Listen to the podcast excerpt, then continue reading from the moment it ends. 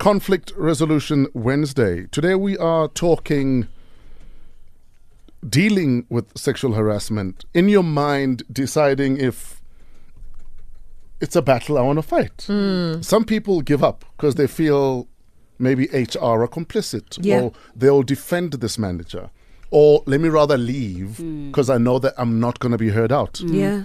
Um, is it Asil? Asil says, I work for Carnival UK and there's zero tolerance there.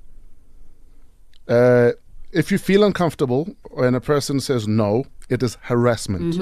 We need this dialogue in South Africa that no means no. Yebo. There is no, he's just playing hard to get. Yeah. She yeah. is just playing hard to get. Yeah. Um, Nonkanyiso says, back in 2012, I had to leave my job without a job because sexual harassment that I did not respond to turned to ill treatment. I was only 25 and I mm. used to cry mm, every mm, day. Dindi on Twitter says, I was sexually abused by my superior for two years. He'd say st- stuff to me like, I've always fantasized about being with a black girl. No. I was as old as his last born daughter. Wow. No. He would whip out his penis No, guys. during working hours and ask me to touch it. You it. kid. And then she says, I will get his position. Wow. Yeah. Wow, I- Dindy. Aluway says girls and women have been socialized to manage sexual advances from men with statements like if you're not interested move along uh un- ungamoyi that time your dignity is being violated your mm. humanity is irrele- mm-hmm. irrelevant mm-hmm. while you're busy being objectified um. Yeah, that's like saying to Mpo, don't wear a short skirt, as opposed to saying to Fresh, don't rape. There Yeah, we go. yeah. That's it. That now we're making it about It's imposed responsibility to manage your sexual fantasies. basically Aibo. thanks for your voice notes. What happened was it was my boss, it was my direct supervisor actually. Um, he came to our sleeping quarters. Um, he wanted to force himself in me and I screamed. Unfortunately, there was nobody in the building. Um, but um, one of the girls was actually in her room. Um, she heard that, and after that, because uh, I was fighting, he eventually stopped. He couldn't do what he wanted to do. And what he said, he said to me, No, um, he's sorry.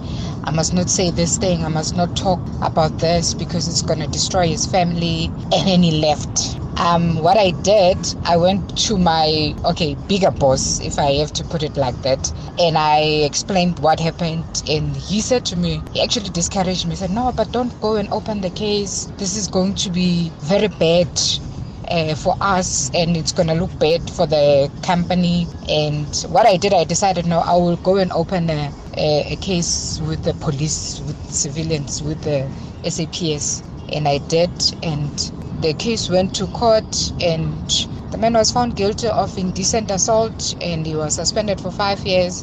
But I continued working with him because the magistrate asked if I had a problem actually working with him. I said, No, I don't have a problem working with the guy, but I just have a problem with the, his behavior. I continued working with him, but we, we, we get along fine. Um, he knows, he understands that what he did was wrong. So it is really scary. And um, especially if you're not going to get the support from your superiors. uh, how I've de- dealt with se- sexual harassment. In, uh, well, so it happened to me while I was still an intern on my second day of work by another intern, but who was about a year ahead of me. So I, I didn't really know who he was. He sort of pinned me against the wall and told me that he's from a, I'll just say he's from Limpopo, and obviously that means he's well gifted. So, I mean, as an intern, I was afraid to tell anyone. But then eventually I did.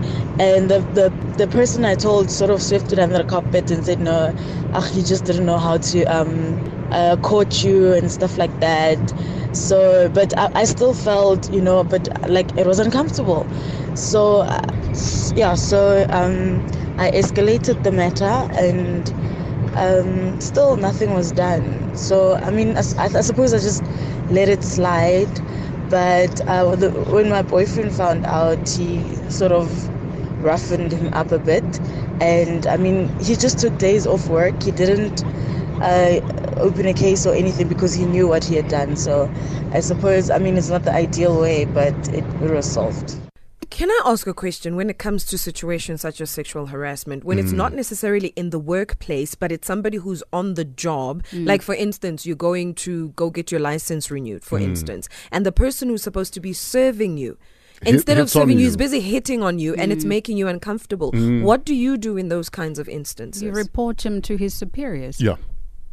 but sometimes when you say, "Can I please speak to your superior?" then you are that black that's trying to get me fired. Doesn't fired. matter. It has to be done. I know a lady that says a guy waved at her in traffic mm-hmm. and she waved and then she kept going. Yeah. And a day later, she gets a call from a guy and he says, Hi, it was me that was waving at you in traffic. Mm. So it, it happened that this guy knew someone at intelligence Oh ah. wow! that got her details off of her registration. Off her. Wow, that's scary. And she tried to follow it up and nothing happened. Wow, that is very deep. 29 after 8. Please tell us your story. Fresh Breakfast. Conflict Resolution Wednesday. Today we're talking about dealing with sexual harassment in your workplace. Maybe your boss pays you compliments, and in your head you're trying to figure out if they are innocent compliments or they're becoming uncomfortable and more and more familiarity added to them. You know, yesterday when uh, the news broke about the looking into sexual harassment at the SABC, I was blown away about a story from SABC in Durban of a guy whipping out his penis Uh, uh, and saying to this woman, "Don't you want to come and play with it?" And then you must go work after that, ne? Yeah. Tata on Twitter says, I had to resign. The harassment came from the top boss. My immediate superior, who was a woman, endorsed it.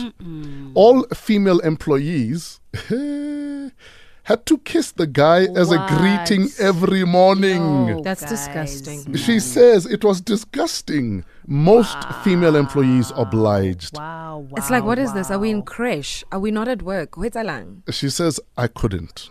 I left. I'm surprised they didn't have to call him Papa. They probably did. Oh, daddy. No, Daddy. Please welcome Dr. Tshepiso Matentjie, educational psychologist. Good Uh, morning. What's up, Doc? Uh, nothing much. How are you guys? Um, I don't know. I'm, I'll be lying if I tell you how exactly I am. It's it's it's it's it's insane what people are going through at work, and you must still show up the next day and be productive. Absolutely. You're supposed to somehow receive it as a compliment that at least you are special and therefore your beauty or your brain, somebody is appreciating it. And then be grateful and then move on. How do we? How do you suggest we deal with it? Look, um, let's acknowledge the fact that part of why it is hidden for a long time until you know it blows up is that people, women, and it's not just women only, but people feel vulnerable. They feel exposed. They feel powerless to be able to report it, and they also do not trust that in a system, in an organization where you're coming in, and everybody seems to be fine. That if you raise the alarm, um, you would be welcome, you'd be believed, and that something will be done about it. Especially if somebody that is doing it is a superior. Hmm. So if we begin that, we, d- we then we, don't, we need to recognize that we can't just blame the burden on the victim to be able to speak out, because sometimes that's part of the culture of the organization that makes it hard for the people to hmm. speak up. Hmm. And when we acknowledge that, then we're saying that the responsibility is shared by all of us, because some of us we watch it. I mean, the example of this woman you're speaking about at the SABC. I know, I know people that I've worked with in the media who were part of the SABC who experienced similar things. But it looks like it is accepted. It's part of the culture, and we say, "Hey, it's obialo," you know, and then we just laugh it off and we move on. So some of us are complicit in our silence because we see it, we don't raise it, we don't even tell that person, "Let's do something about it," you know. In, in fact, uh, there's a friend of mine in broadcasting. She worked here about 15, 20 years ago.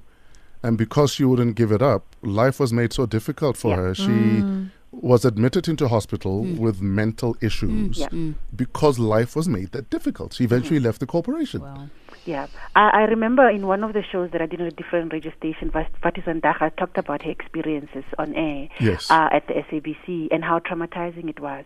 And that actually allowed for other people who were at the SABC to speak about it. But then to think about how long it has been. And, you know, um, and she had to write it in her book to speak about it. So what happens is that if that culture, because you form part of the organizational culture, if you are quiet because you feel that it's happening to, to Umpo and Angie, so you are, you know, they can deal with it and maybe they can't, but when you are fine, you don't want to lose your job. That's part of what actually suppresses people and keeps them in bondage, that the perpetrator continues um, without any shame and without any fear that they will face the consequences because you are feeling that, hey, I dealt with it, I'm fine now, just now it's moved on to somebody else. Doctor, am, am I overthinking stuff or things if I, I, I, I get a sense that women have it the hardest, and I'll, I'll, I'll tell you why. I, I, I feel that women have it the hardest because they have other men who believe that they either deserve it, they have other women mm-hmm. who believe that they deserve that treatment because of the way they dress. Yeah. Mm. Mm. And also, Like, why, why are you wearing seductive clothing? Y- yes, and, and mm-hmm. also we as society we focus more on protecting the perpetrator Oh, yeah. because we're making excuses for them because Yes. Mpo was showing a bit of cleavage wh- when what we're expecting. So am, am I overthinking or is it the reality? You are actually describing what patriarchy does to Yeah. people. Yeah. Um, and that's just a set of mindset that says a man's perspective of things and your perspective as a woman, because you are in a disempowered position, even if you make certain choices that end up, they are aligned with you, but they make you vulnerable to what the man wants, it is your fault. So you internalize it. Now, the conversation we want to have to anyone who's facing sexual harassment is that you actually, the, the bottom line is that you feel violated. You feel aggravated. You feel uncomfortable. For as long as you feel unhappy about it, you feel uncomfortable, it is okay to say, I am feeling harassed. Because it seems like just because everybody else is, ah, oh, you know, he's, he's, he's just being fun. They, they, they are okay with it. They have become desensitized to it. Doesn't mean that you must also become desensitized with it. So the key thing is that you need to know yourself well enough to know when somebody pushes against your boundaries and crosses it over. And if you're uncomfortable, particularly with sexual harassment at work, it hmm. is okay to speak out and say, I don't want this, it has to stop. And you have to be very clear about it. And if you can't, tell somebody else. Hmm. Tell somebody else, even if it's just to write them an SMS or an email, so that there is a, on the record that you know on this day at this time this is such a thing that happened, and then you then share the responsibility. And by the way, that somebody else doesn't have to be your best friend. Mm. It also doesn't have to be your superior. It has to be somebody else because once you start speaking about it, somehow you claim back your power. It's no Yes. longer you dying in silence. You share the power, and then you begin to realize now I've said it out loud. It's out there in the universe. Let me see who else I can tell because this is not making me comfortable, and mm. that's enough. In, in fact, this friend I'm, I'm talking about um, uh, that left uh, this building about 15, 20 years ago spoke to another guy to say, Listen, I'm being harassed by my manager. Yeah. And he laughed. It's like, Ish, I'll speak to my friend. You know how he is. Ah. It's always like that. He Wow. It's always He like Wow. laughed. Really?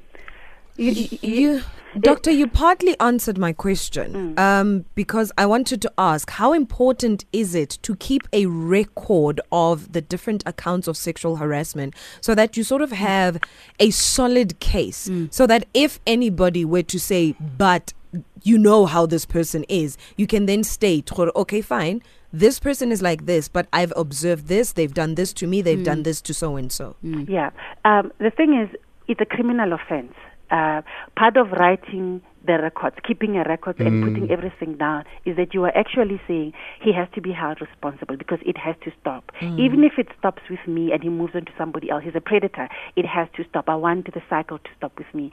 So you record that you're taking back your power when you put down, and it could be an SMS and you back it up. It could be a WhatsApp and you back it up. It could be a voice note of you recording yourself that on this day this and this and this happened, and you share it to, with somebody else. Mm. But when you're keeping that record with those emails, all all of those things, you are also building a case that mm. documents the names, the dates, the places, and other people who witnessed it. So you could say it happened in the tea room, and Sepiso was standing right next to the door, mm. and we were talking about this and this and this because now you are giving a fuller account of the incident. And then I actually looked at Sepiso. Sepiso looked away and decided she doesn't want to say mm. anything. But I experienced discomfort and I felt violated in that space. Whether Sepiso agrees with me or not is not the point. The point is you do not doubt yourself. You know you are uncomfortable, you don't like it, you're unhappy about it. Sepiso was in the vicinity, did nothing, but that's the point. It happened and you've recorded it.